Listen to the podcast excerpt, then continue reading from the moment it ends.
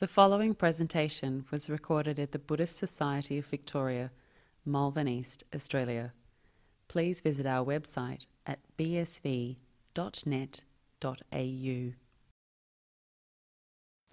So, this morning, I thought uh, for the uh, Dhamma talk this morning would focus on Laurence uh, Khantipalo Mills' life, or Phra Khantipalo, as he was known before uh, he disrobed. Do how many people here actually met him or heard teachings from him? Did many people? If you put your hands up, there's a few here. That's very good. And the next question: How many people have read some of his books? Or lots. Same here, actually. Same here, because. I actually uh, met uh, Laurence in 1984, so quite a long time ago, but it was in Western Australia and he'd just come for a retreat. And I didn't go on the retreat. so I didn't really get the opportunity to know him. And it's only in recent years that I visited him when he was in the aged care home over in, uh, I think called uh, Clarinda, that area, Clarinda. And uh, I visited him in 2018 and also just shortly before he passed away, which was the Friday, the 2nd of July. Was the day I visited him, and he passed away on the 5th of July at 2.45 in the morning.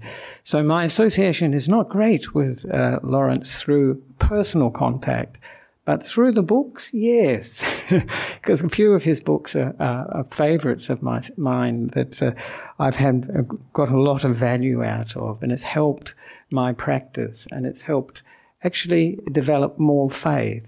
And I particularly think of the book, uh, I think, do many people know Buddha, Buddha, My Refuge? Buddha, My Refuge? Fantastic book. It's really lovely.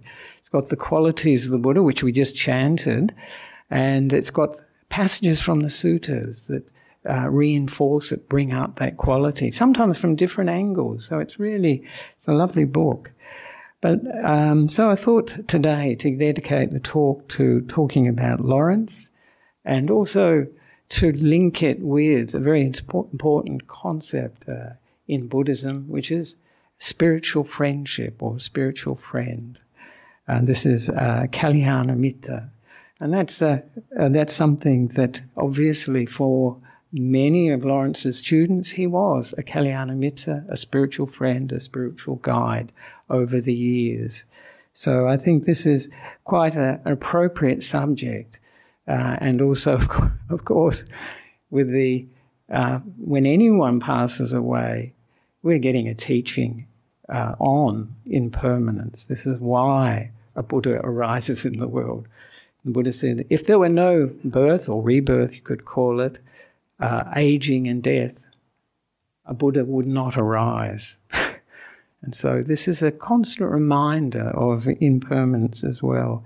So even though Laurence has passed away, he's teaching us now about impermanence for sure. And his teachings will continue too, because those books, many of them I know, are still in print. Because I spent many years in Sri Lanka, about 14 almost, and uh, quite, I had quite a lot of association with the Buddhist Publication Society in Kandy and they still have his books. All his books they they publish are still in print, still available. It's wonderful, you know that that that they're still there, and also it points to the fact, doesn't it, that people find it useful, and uh, they find it meaningful and helpful with their practice. So I just thought to begin with, uh, just to mention that too, that when Laurence passed away, I heard that he passed away peacefully and consciously, which is great when I saw him uh, three days before he died, he was he was very peaceful then too. And uh, when I visited him, we would, I did some chanting, and in between the chants, I would talk to him, and then continue with the next chant, hoping that he could be aware of it. We weren't sure whether he could he was conscious of it or not. He could be taking it in, and uh, he did look very peaceful uh, when uh, I was doing the chanting and talking to him. Because de- at that point of death, we're really letting go in a big way, aren't we? in a very big way. So it's an opportunity for us and for the person who's passing away, actually, to take the practice further. And I was encouraging uh, Laurence because he knew Pali, and perhaps this Pali that he was hearing and the chanting would be very meaningful to him, and encouraging him towards not taking rebirth if possible. Of course, it, it really depends on one's development, what one sees, uh, what one has seen in one's life. But death is a, is a time when there can be a breakthrough for sure, because we have to let go of everything the body, all our attachments. So, as um, Indira mentioned, uh, that uh, Laurence was really one of the founders of Australian Buddhism, actually, one of the very important figures uh, in Australian Buddhism. And uh, so it's uh, very fitting that we, we uh, think about him today, we focus on his life today, because it brings up how, we, how do we pay respects to our Dhamma teachers, but also, you know, to anybody that's passing away, really. It's, it's very similar in some respects. Firstly, the most important thing, of course, when uh, someone's passed away, we pay respects by remembering them and remembering their contribution to our lives or to the bigger picture. And Laurence definitely made a contribution to the bigger picture of Buddhism. Of course, that's, that's not very big in Australia because it's not a Buddhist country. But so remembering a person uh, is a very important aspect of it. And for a teacher, particularly remembering, and this is the same for the Buddha's teaching, remembering what they taught and also the example they gave of how to put that teaching into practice. Because this is the, the, the real um, value of teachers is you see the lived example. You can read the books and we can know the theory, but when you see it, a role model, it makes it very different for us. So it's a, it's a, an important thing to come in contact with a teacher that we really connect with. And you know, we won't always connect with all the teachers, that's for sure. But some of them we will. And it's that connection that really makes a person what we call a spiritual friend or a spiritual guide because they've actually taken us, they've allowed us, been enabled us to go deeper into the Dhamma than we would have without that person. And it's very strange for me. I've, you can hear teachings from a number of different teachers, no difference, it doesn't matter. And then you hear it from another teacher, wow, it really hits home and it really goes deep. You could say that's repetition, but I think there's also a link for, for us and we connect with uh, different teachers. But of course, and um, I mentioned Laurence is still teaching us anyway through his books. so this is uh, what Laurence provided actually is this sort of connection. And of course, the the Buddha mentions uh, very specifically before he passed away into parinibbana, he mentions how we, we pay respects to the Buddha, to any spiritual teacher really. And that is, he says, not, not through, he didn't say candles, they weren't using candles at that time, it was more like oil lamps, not through oil lamps and uh, incense and flowers, which were evidently very abundant as he was passing away. Um, he was very obvious. And, but he said, we, uh, we actually pay respect, we pay honor to the Buddha, to any teacher, by practicing what they taught, practicing the path of, of the Noble Eightfold Path. And in particular, at that time, he was talking about the four uh, focuses of mindfulness, satipatthana. He was mentioning that. So this is how we pay respects, and this is how we pay respects to Laurence too, really, is by putting into practice what we learnt from him. Um, and this is the other aspect of how we uh, honour, pay respects to our teachers, uh, Dhamma teachers, our friends who have passed away as well, is through the thanks and the gratitude that we feel for what they have given us, you know, their contribution, their import that's made a difference to our understanding of the world and ourselves. And that feeling of developing, developing the path, developing good qualities, uh, which will make our life um, much more pleasant, but also life of others, and also we can take it with us. Because at the end of the day, we all know this, developing the body is a waste. Most people are doing that, aren't they? Because no matter how good, how strong, how beautiful it is, it'll eventually won't be. we can't take the body with us. And that's a, a teaching, really, that what can we take with us? What will we take with us? And we say in Buddhism is usually the mind. It's moving on all the time, changing. It's not a static thing, but that's what we'll take with us. So this is where the real work happens. This is where, you know, we can change the way we see the world. Because the worlds that we experience is very obvious to everybody. Where is it coming from? Inside. It's coming from the inside out. We know people who are feeling utterly depressed. What does the world look like? It looks dull. It looks grey. It looks maybe threatening. There's a lot of fearful uh, qualities to it. So the experience we have the mind of the world is coming from our minds and from our hearts. So this is the work of the Buddha's teaching, and this is the the work that Laurence and all Dhamma teachers would be encouraging. So now I thought to uh, to show some slides. Actually, I wonder if I just so people who haven't. Uh, uh, oh, isn't that nice? That's lovely. and can I change them this way? Oh, all right. So that'd be easy then, won't it? So isn't that a nice picture of Laurence? This is in his last days, uh, last year, sorry, not last days. In 2017, I think we thought it's very hard to say. There's no dates on the photos and so on. But I've, it's a lovely photo because it's very engaging, and you see um, Laurence looking looking at us with the, the look of a teacher, just looking through us. Sometimes I should imagine actually.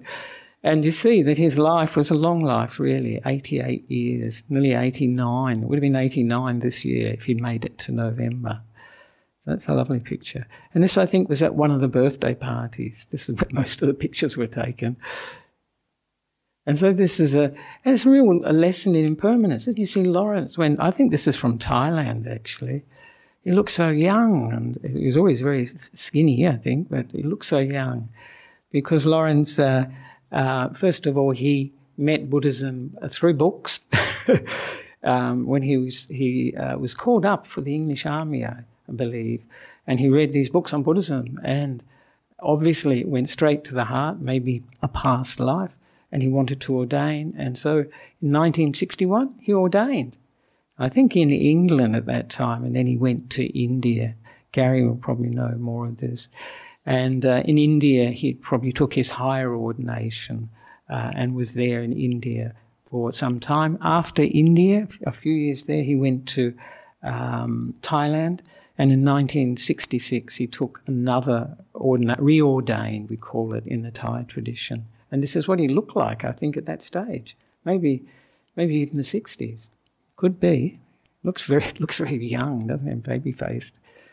And uh, so that's the period of, uh, uh, of uh, Laurence being in, uh, then he was uh, Phra being in uh, Thailand, having ordained.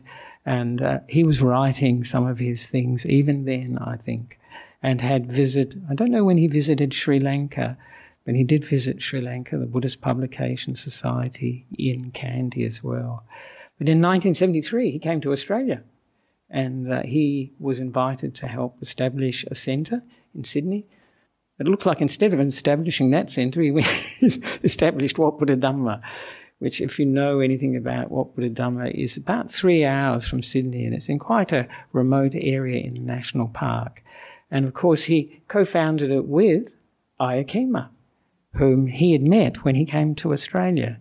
And I've seen photos of them uh, in 1973 when he, I think it was 73 when he did a retreat at I, then uh, Elsa, Elsa uh, Lieberman's uh, property in, I think, northern New South Wales. And he did a conducted a retreat there. And it's very nice. You can see some of the people from here even in the retreat. I don't know people know Liz Cook. She was in that photo. She was there.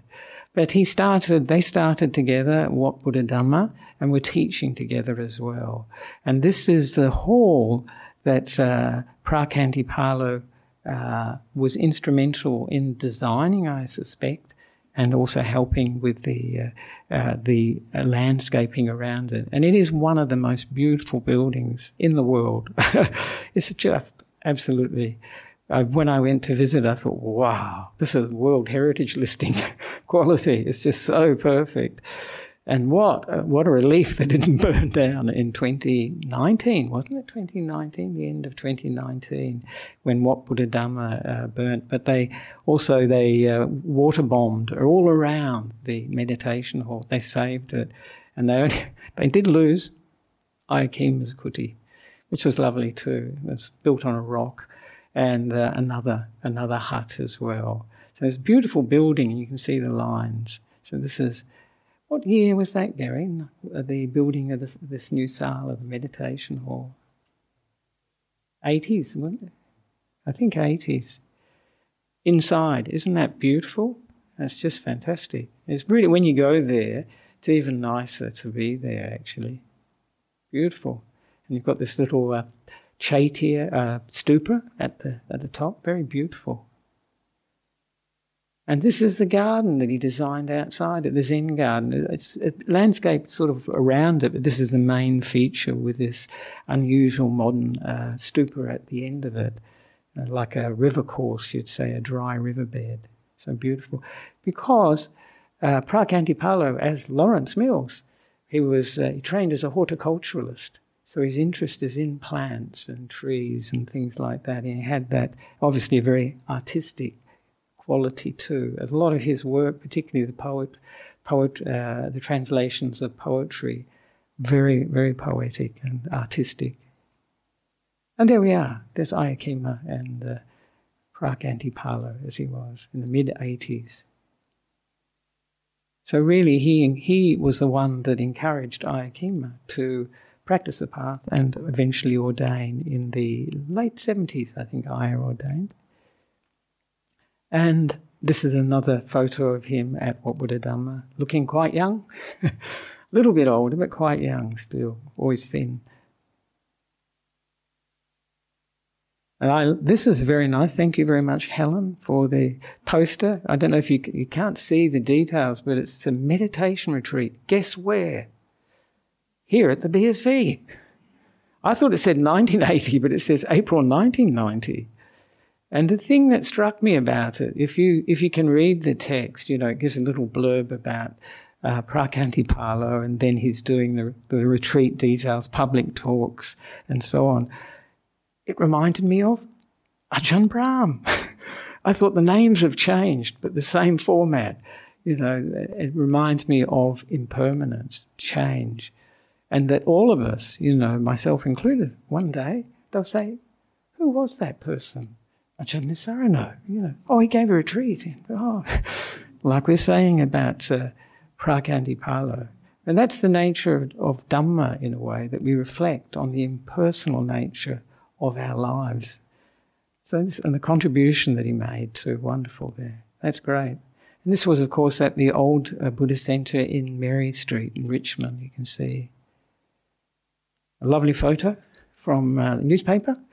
And it says, uh, if you can read it, a growing kind of peacefulness. Looks lovely, doesn't it? And I think his, he, there was a hut in the back of Mary Street uh, where he used to stay, and Ayya Khema stayed there too, actually. And that's a very nice photo if you can see the cat. Can you see the cat? It's rather lovely. Nice. Uh, that was at Richmond again in the 80s. And then after the 80s, in 92, uh, Laurence disrobed, and this is a photo from after 1992. And this is actually a period that I met, I, I forgot, I met him here in Melbourne in about 93 or 94, looking like this. And I was very interested to meet him because I knew he'd disrobed. I thought, I wonder why he disrobed. I thought, well, I'll go and go to the talk and maybe I'll understand. I had heard some reasons for it. But uh, when I went to the talk at Kagyu E-vam Centre in North Carlton, The talk he gave was on the six elements, and it was just like Theravada Dhamma. It was really very much what he he knew and what he'd understood. Actually, it was a lovely talk. But he looked very much like this, jeans and the hair and everything. I thought, wow. But I came away not knowing why he disrobed, any more information about it. But I think the reason for that disrobal was twofold that he'd met a very important spiritual friend. And this was this Tibetan uh, lay teacher, uh, Namkhai Norbu Rinpoche, who is a Tibetan, who was a Tibetan uh, layperson who lived in Italy. He was actually an academic. And uh, he had met him. Um, some of the people that were living at the Wat Buddha at the time had experienced such great benefit from retreats with this Rinpoche that uh, Laurence became interested. And the connection, very strong. And so that was part of the, reason, I gather, for his disrobal. Um, uh, I think Gary is described as the heart guru. but it is that sense of connection. It can be very strong. And that's the spiritual uh, friend or spiritual guide can take us further on the path. So that, that was in 1992 that uh, Laurence disrobed. And then this is the next phase of his life, which started in, uh, it says 2012 um, because his health was failing. And uh, Gary was one of the, as Indira mentioned, there were quite a few past students who were giving support and care, which is wonderful. It's a sign of, uh, definitely a sign of gratitude for a teacher when the students remember the uh, teacher and give that practical support. And of course, the body and the mind, or the body and the brain, really, not the mind, age. And uh, so, as uh, Laurence was aging, he needed more and more care, and he went into this Clarinda aged care home. And this is where I met him actually at uh, Clarinda. And uh, he was not speaking at that stage, um, but he was very, had this lovely quality of, uh, we say, equanimity, you know, peacefulness, contentment. Um, so, but you can see from this photo quite, I think this is at Clarinda, I think it is. Um, very, uh, very, at, very at peace, which is wonderful to see. Because you would expect, if you, if you cultivate whatever you cultivate in your life, it will become the quality, the habit that uh, the, the tendency for us to uh, experience those states. So if you've developed lots of positive qualities, that's what will um, be there as we age. And this is, uh, I like this photo because it's a group photo. It's not such a good one of Laurence, but it's a nice photo of, you can see uh, Gary, uh, you can see uh, Michael, you see Helen and Gary there. And there's Jane on the right, is that correct? Yeah, Jane. And I don't know the other people so well, but former students as well. So that's lovely. And that was his 84th birthday in, I don't know, 84th would have been 2017 or 16, was it? Say two. Oh, right. Yeah. And then I thought to have a photo of Venerable Chi Kwang. She was also somebody who supported him. She um, knew uh, Laurence, or was Phra Khantipalo, when uh, the uh, Buddha Dhamma was founded. She was one of the founding people, in fact, uh, um, uh, Venerable Chi Kwang Sunim. And it's quite interesting that another person who some of you may know, Venerable Ajahn Dhammo, Ajahn, most some people know of Ajahn Dhammo, Australian monk from Adelaide who lives in Thailand. Ayya Khema used to call him the blonde Thai. That's referred to him. And uh, he also was at Wat Buddha Dhamma. So when Laurence was uh, in the aged care home, he came and visited actually. And also, you know who else came to visit him? Ajahn Sumedho from England. He was staying in Warburton, the uh, monastery in Warburton, and he came to visit. And it just shows the regard for him. And of course, Ajahn Sumedho knew him probably when he was in Thailand, uh, living in Thailand, and they would have. I think, in fact, he might have even translated for Ajahn Sumedho or something in the early days, or something like that. They had a connection anyway. So that's Venerable Chi Kwang. People will know her. She gives the teaching usually at the end of each month here. And who is that? Isn't that lovely? That's nice. And with a bow tie, it's very, very special. So it looks great. So think that's the last one, actually, I think. So it gives you, you know, a snapshot of um, Laurence's life. You know, probably there's a lot of detail that one could mention um, that I haven't. Uh, but uh, one thing I should, yes, uh, it's in the uh, information too that I think uh, Helen provided for the uh, email, the weekly email, that he encouraged the ordination of women. And that's pretty obvious because he encouraged Ayya Khema to ordain. But uh, it says here that as early as 1984, he ordained three nuns at Wat Buddha Dhamma. So amazing. And I'd encourage people too who don't know his books to have a look at those books because there are there is uh, the ones I mentioned actually Buddha My Refuge. One of my favorites too is The Splendor of Enlightenment. The Splendor of Enlightenment. Beautiful two volumes collection of passages from the Buddha's teachings. So, and, uh, oh, I didn't mention too that Laurence had ordained uh, later in his life, uh, just before he went into uh, the aged care home, he ordained at Quang Minh Temple in Braybrook, which is where the funeral will be uh, tomorrow. So it's very appropriate in a sense that the funeral is there. And obviously, uh, Venerable Phuoc the chief monk there, he knows Laurence from, from that occasion, but also from Sydney, I heard, when he uh, heard Laurence as Phra Khantipalo give some teachings in Sydney.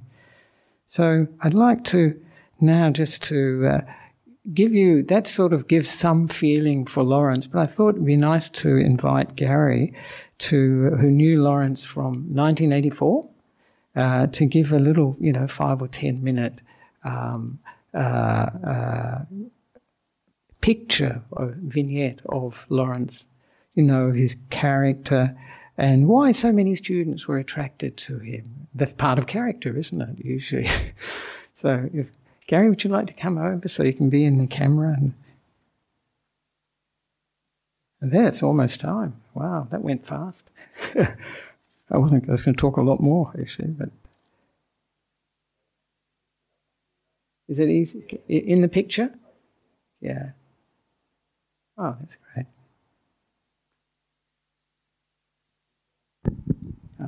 Yeah, thanks, uh. Um, uh, and on the, the topic of Kalyana Mitta or spiritual friend, uh, Laurence actually wrote a biography of a couple of years of his life because he had such a big life that he'd probably need about 10 volumes. Yeah. But in any case, I met, as you mentioned, in 1984 at the Buddhist summer school in Melbourne University, which I think quite a few people here may have been. Um, and uh, he did change my life uh, for the better from the moment that I started to attend his teachings and, in particular, his meditation instruction. Um, on first meeting, he was quite an imposing figure. Is this volume okay? Um, he was six foot two tall and totally bald, of course. And uh, some people may have felt intimidated, but you know, um, a lot of people felt his kind heartedness and his uh, loving kindness. He taught meditation. Um, you could feel less in his instruction. For example, uh, sometimes he would move around the room just to gently adjust people's posture if they had a bent back and were unaware of it. And you know, sometimes he just touch you in the small of the back if you weren't quite straight, and that's of course very helpful and it comes from the good heart. Um, and also had a great sense of humour. This uh, saw him through most things, even into the nursing home. Uh, and speaking of the nursing home, I was quite touched to hear that um, several staff were saying, you know, this is my favourite patient, and they were in tears when he passed and was very ill. And uh, I think his sense of equanimity and the fact that he was bearing up and bearing witness to what he was undergoing was uh, self evident, and the lovely smile that he showed, even though he'd been wheelchair bound for quite a few years. So he guided the meditation from the good heart, as I was saying, and even if someone's got that, uh, they can admonish others, and other people don't take that to heart.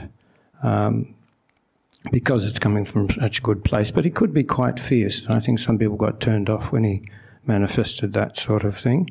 But if we look at his wisdom and compassion, and uh, certainly if you look at the parameters, he, he had many of them, or all of them, you know, but some stand out with the wisdom and compassion.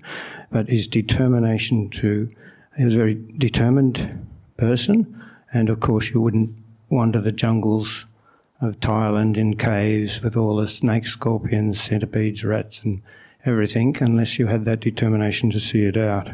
And that was part of his life. Um,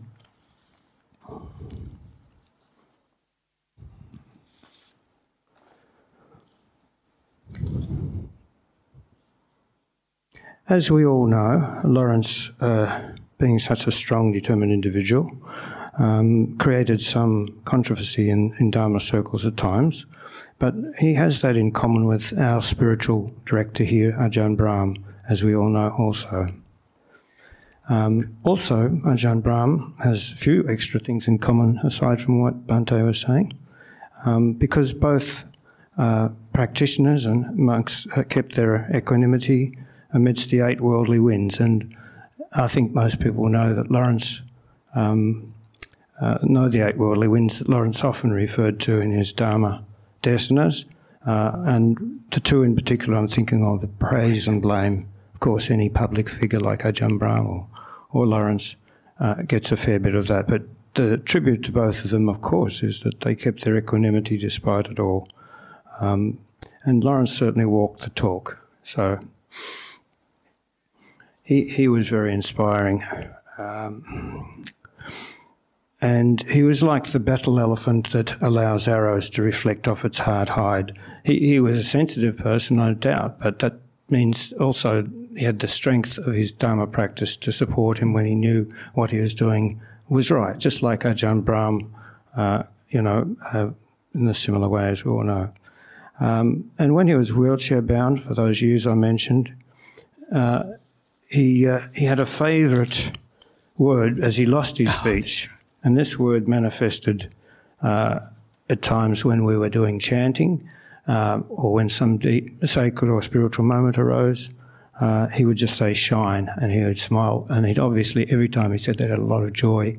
Uh, and uh, it's almost like, uh, you know, the inner bright light of sacredness that we all share was, was being exemplified by that when he did.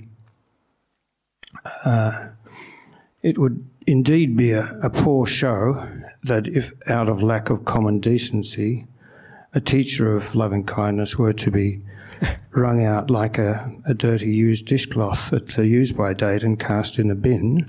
But fortunately, this did not happen, and you, uh, Laurence had the support of a joint effort right to the end of the Sangha, the lay people, and also, not forgetting the care attendant staff and nurses at Embracia and Clorinda.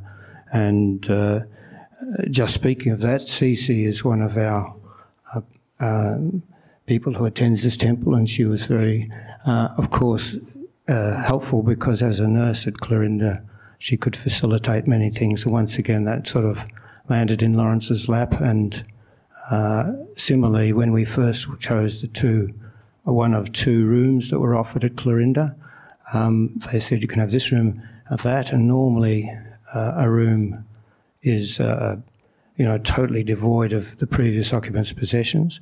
But lo and behold, one of the two rooms had an authentic temple painting from the Mahayana tradition, I suppose, with an authentic stamp on, and it was of three bodhisattvas. So, needless to say, we knew which room Laurence should have. Um, it's almost like I was waiting for him. um, uh, so, he uh, led some retreats specifically on the topic uh, of loving kindness for the whole retreat. His lifestyle, like all renunciant Sangha, was austere, austere as we know, living, as I mentioned, uh, in uh, Thailand and later on at Wat Dharma in uh, the bush, but, which he loved. Uh, and uh, his qualities of adhitthana and upekkha inspired others on the retreats he led. When, when he sat with us during retreats, and you know, if it was a 10 day retreat, he would sit mostly all the sessions, um, aside from interviews. So he really walked the talk, which was inspiring.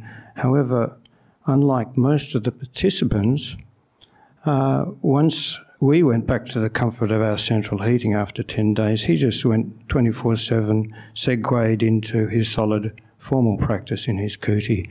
And I noticed we'd sit around having a bit of a samphappalapa straight after a retreat. and uh, Laurence would be there, you know, to be people personally, be there maybe 20 minutes or something after the retreat. And then you'd suddenly look around, and he'd gone back to meditate, presumably into his practice, while others stayed all afternoon, sort of uh, debriefing or whatever they. So um, that was also, uh, even when people were offered uh, lollies uh, in the evening, in a circle of meditation, and the lollies would go around once. He'd take one, and the second time around, people were getting a little bit, "This is really yummy," and he'd just say, "Oh, one's enough." so he, he, he was very um, uh, renunciant in his attitude. Yeah.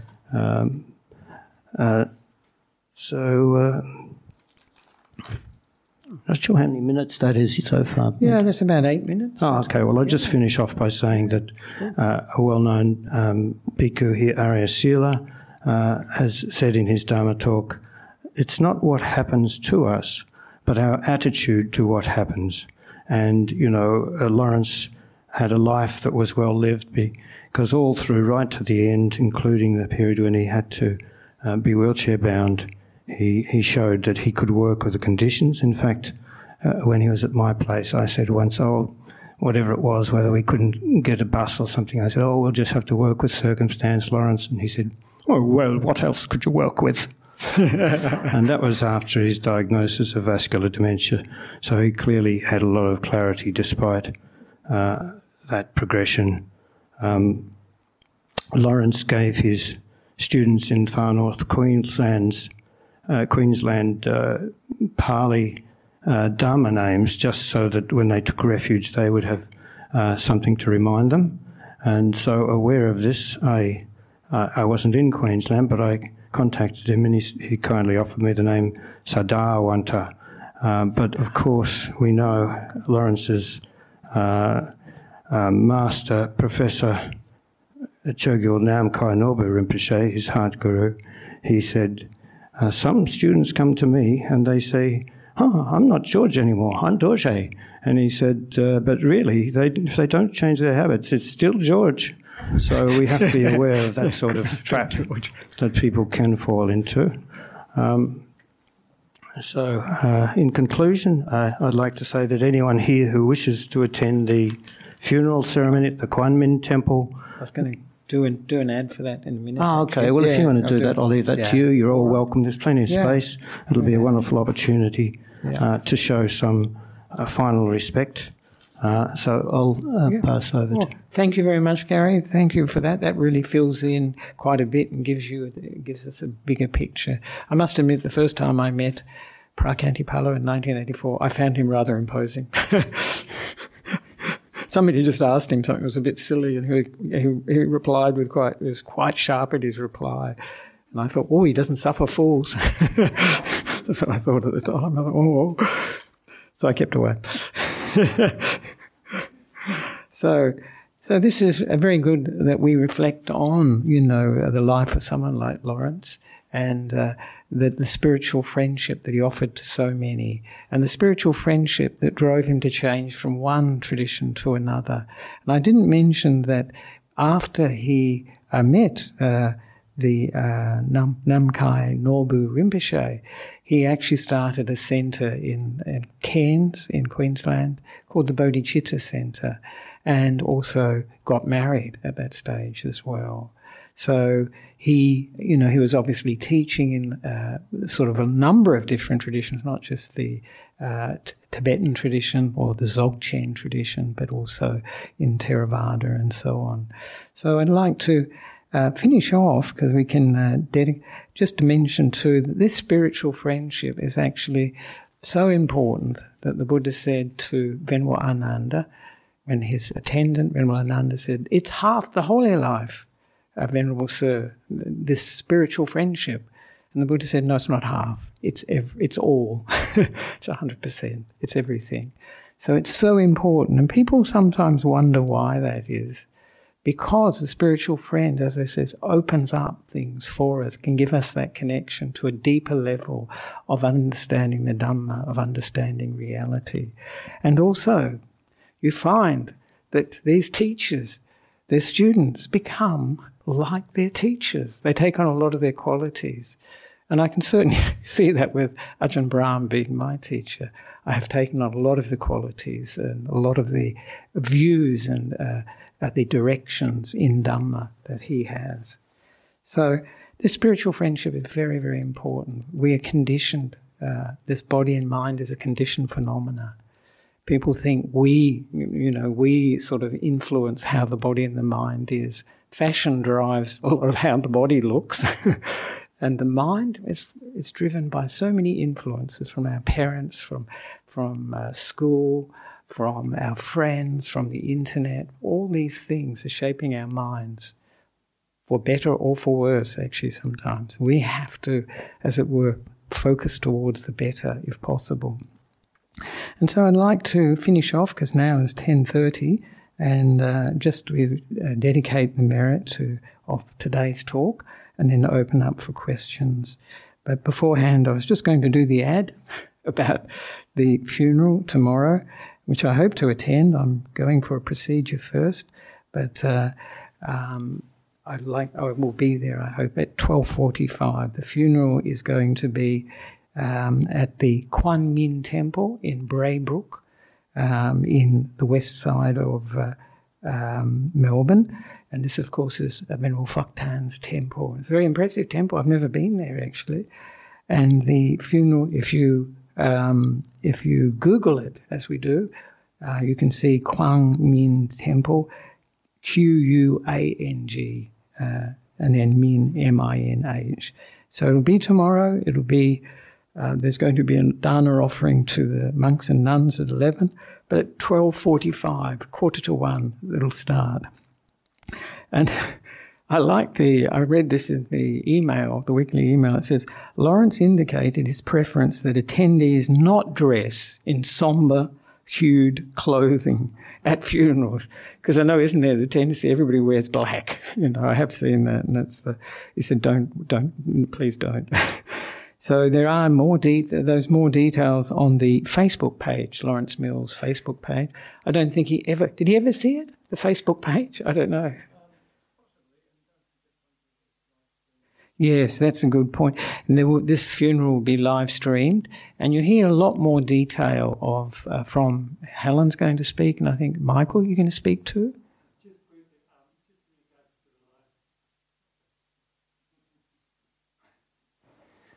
Just briefly in regard to the live stream, I just got the uh, the link this morning. Um, usually streams on Zoom, but they've set up a, a YouTube link, so oh. I'll, I'll, put that. We'll put that up on the Facebook page, but also um, see if I can mail it out through BSV. Thank you, thank you for that, Michael.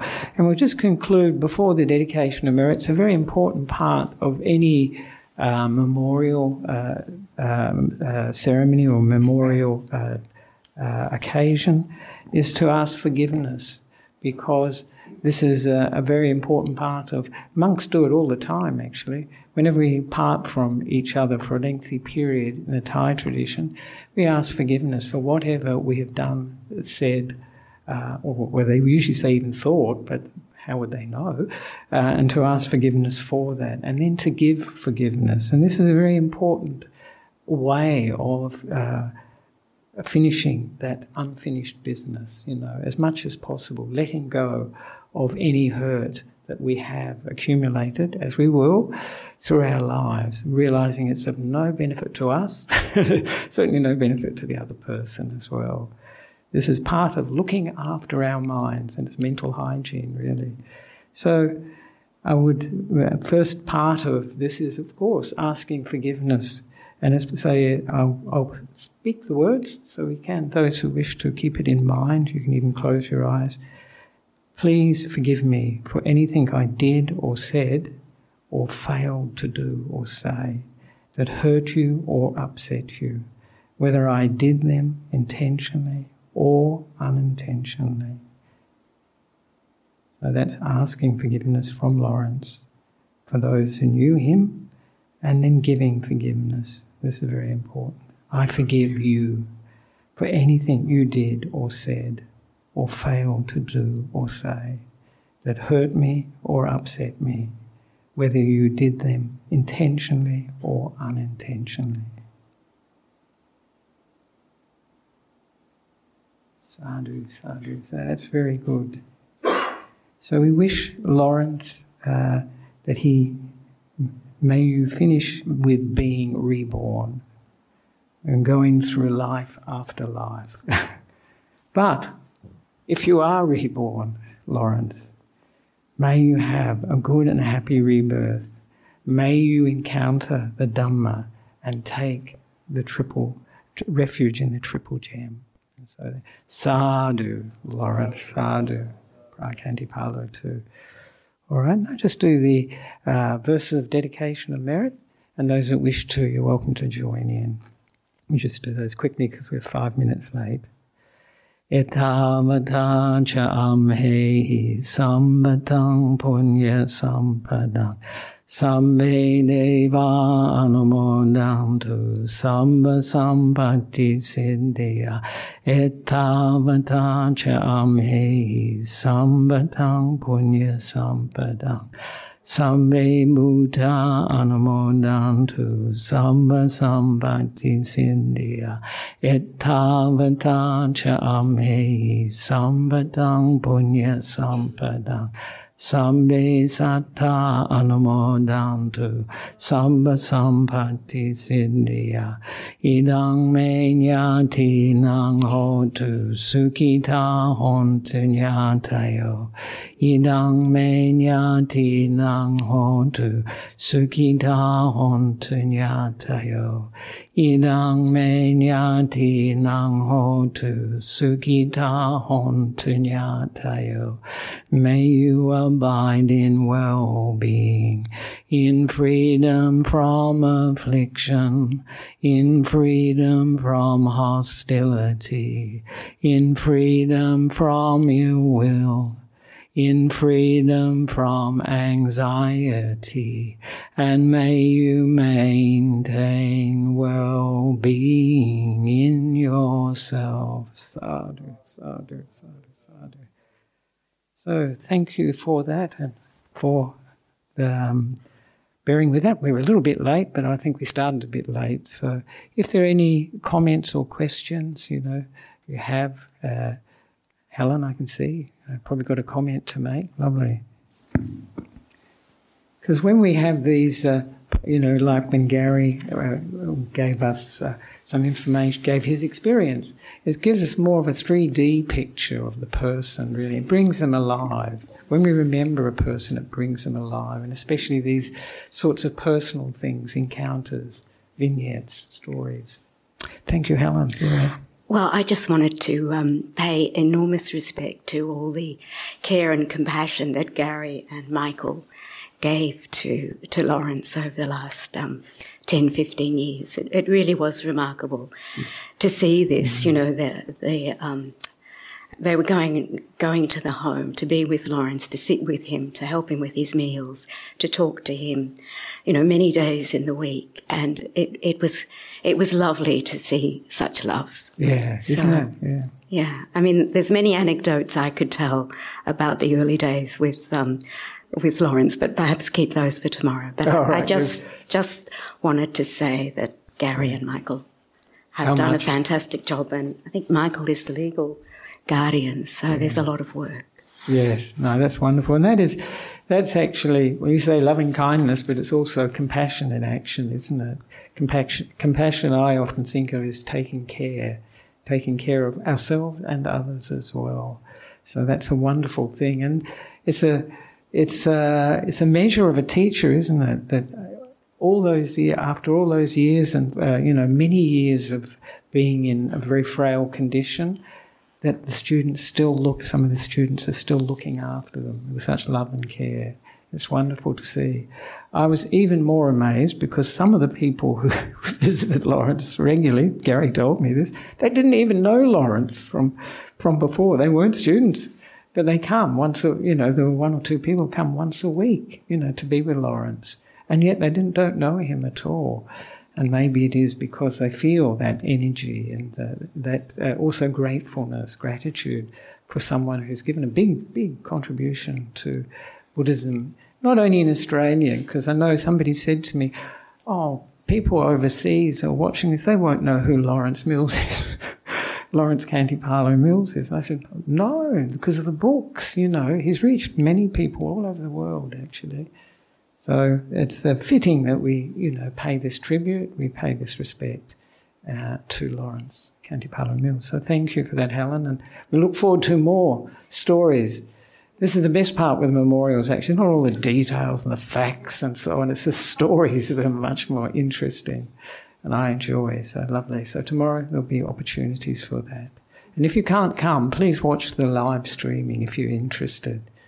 Thank you. Thank you for that. Any other comments or questions online? Somebody saying, "Who is Laurence Park? Laurence Candy Barlow Mills?"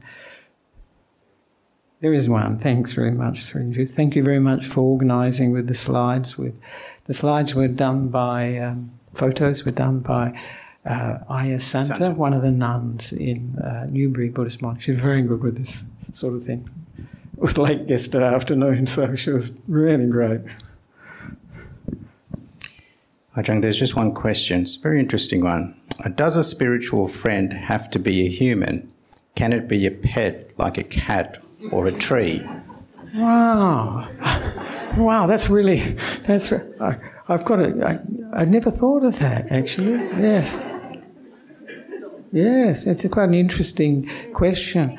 I, I, I think, well, of course, you know, the way a spiritual friend is only is a spiritual friend because of the way we regard them, of the effect that it has on our mind, isn't it? Because other people would have met Laurence Mills, for instance, Laurence or Phra Khantipalo, and may have been, you know, put off, but you weren't. And there was this connection, and a lot of the connections actually coming from our side um, our, we are actually in sync with them. So it's, I think it is quite possible that, because you see animals and uh, maybe animals this person thinking pets, and some of them are, are very got very good qualities. You know, they're very patient, or dogs, for instance, incredibly loyal. And some of these qualities can affect our mind and uh, and bring us uh, and evoke those qualities in ourselves. Because that's what the spiritual friend does. It's not as if we don't have those qualities, it's just that it brings it up stronger for us, actually. And when we see somebody, or a pet or an animal, uh, that's got qualities, somehow we respond to that and it brings up similar qualities in us. So you could say that, that they, they are like, uh, I don't know if they're really Kalyanamittas, but they're really certainly helping us go deeper in understanding reality, understanding Dhamma. Yeah, so perhaps it's possible. Yeah, it's perhaps it's possible. Yes, I mean Garfield has really transformed many people's lives. I don't know for the better, but at least they'll be happier or more, more humour. So that's an interesting one. Never heard of uh, that idea before. Usually, it is a human being actually. So let's. Uh, So we can finish off. Uh, for those who would like to, paying respects to the Buddha, Dhamma, and Sangha, you're welcome to. We can do the Arahang, maybe that's uh, good for online. Oh,